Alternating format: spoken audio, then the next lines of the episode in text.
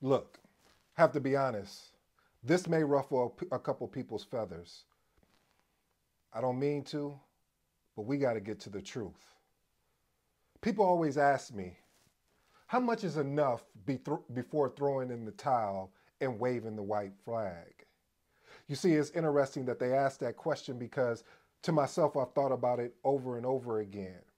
You see, when you're dealing with people, when you're leading projects and they are continuously to take and not return the favor back, I always tell these people when they ask me that question, I always say that in life we will be used but there's a difference between being used and misused. And see, the context between the two is when you are misused, you are taken advantage of. When you're misused, you're taken for granted. When you're misused, you're just basically tolerated. But when you are used, there's an even exchange, meaning if I call on you for something, you should be able to call on me for something.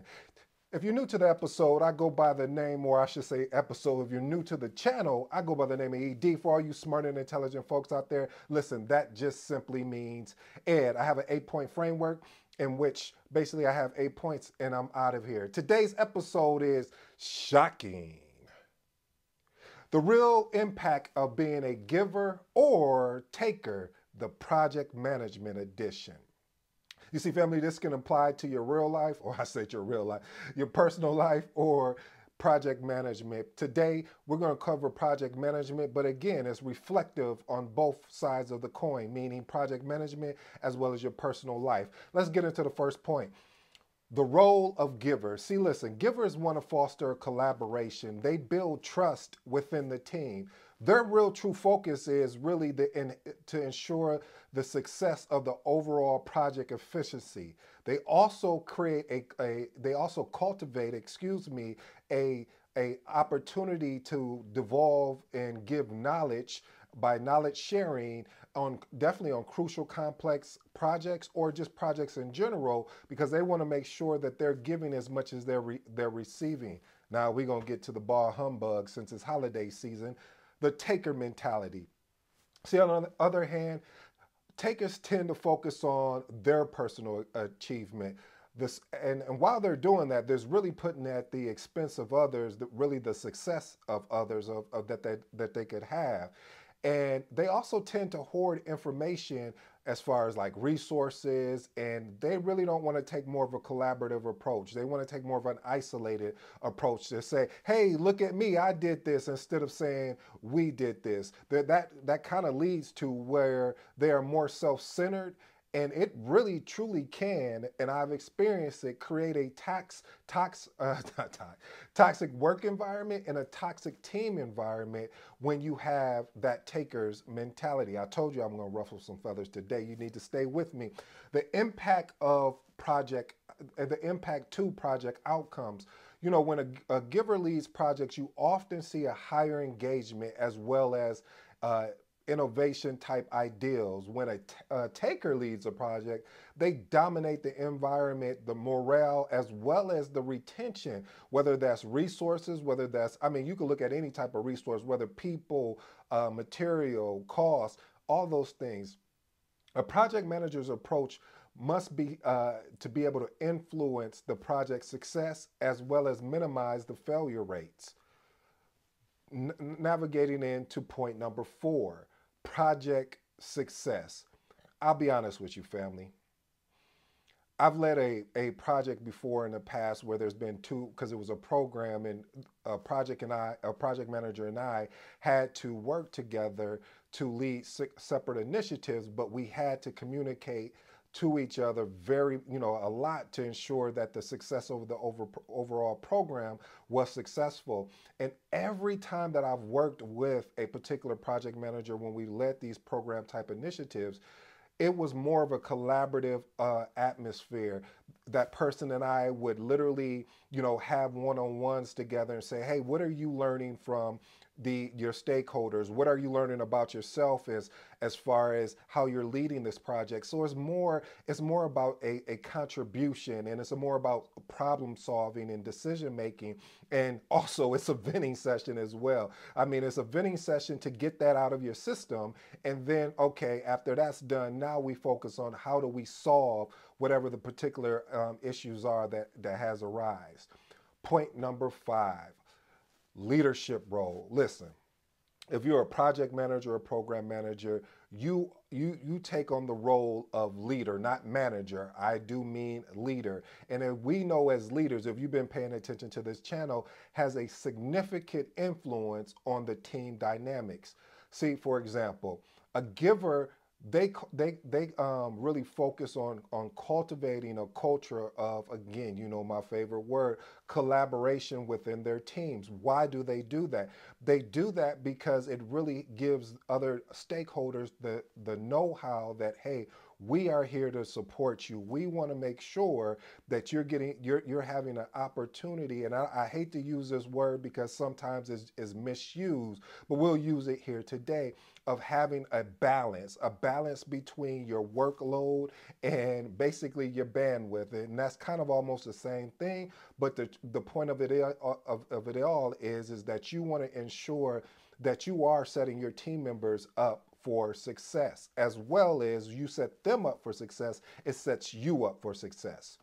Point number six striking a balance. Listen, while being a, a giver is truly essential, However, and that is the key word, however, it is definitely crucial to uh, balance balance these the, these out be, before you know and when i say balance it out I, i'm talking about striking a healthy boundary so you don't avoid burnout. I actually did a video about burnout and that is really real. And you know a lot of people say well you know burnout is not that real. They've probably never experienced it. And so because you haven't experienced it, you can't really speak on it. I can speak on it. I've lived it where you can get so burnt out and then your, your, your thinking becomes foggy. The things you used to do, you don't do anymore. The self-care that you used to do, you stop doing because your mind is so cluttered with everything else that's going on around you and inside your mind that you forget that you need to be able to create that balance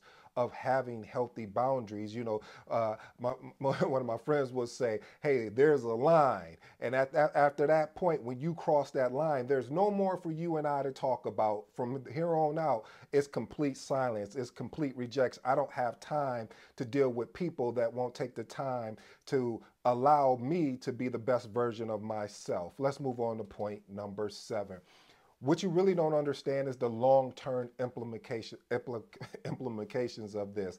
I don't like how I said that, but we'll keep rolling. But anyway, the long-term implications of this is that the giver builds lasting relationships and networks for beneficial for career growth, not just for themselves, also for the stakeholders that are involved on that actual project. Now, on the other hand, takers might achieve a short-term success, but often at the cost of long term opportunities. Oh, I love that. You know why I love that so much is because, family, you will know a giver from a taker in a minute because a taker will always hand their, have their hand out while giver will have their hand up. Mm. If you peep what I just said, family, I just dropped something. I hope you can pick it up. I hope you got the dishes on this one because that's heavy. When when someone has their hand out, they always have it open for something or some, something that they feel that they deserve or they're entitled to. Versus a giver, they're not really looking for anything in return. All they want to do is see your success because they know if you are successful, again, they have the opportunity to uh, be in, be successful.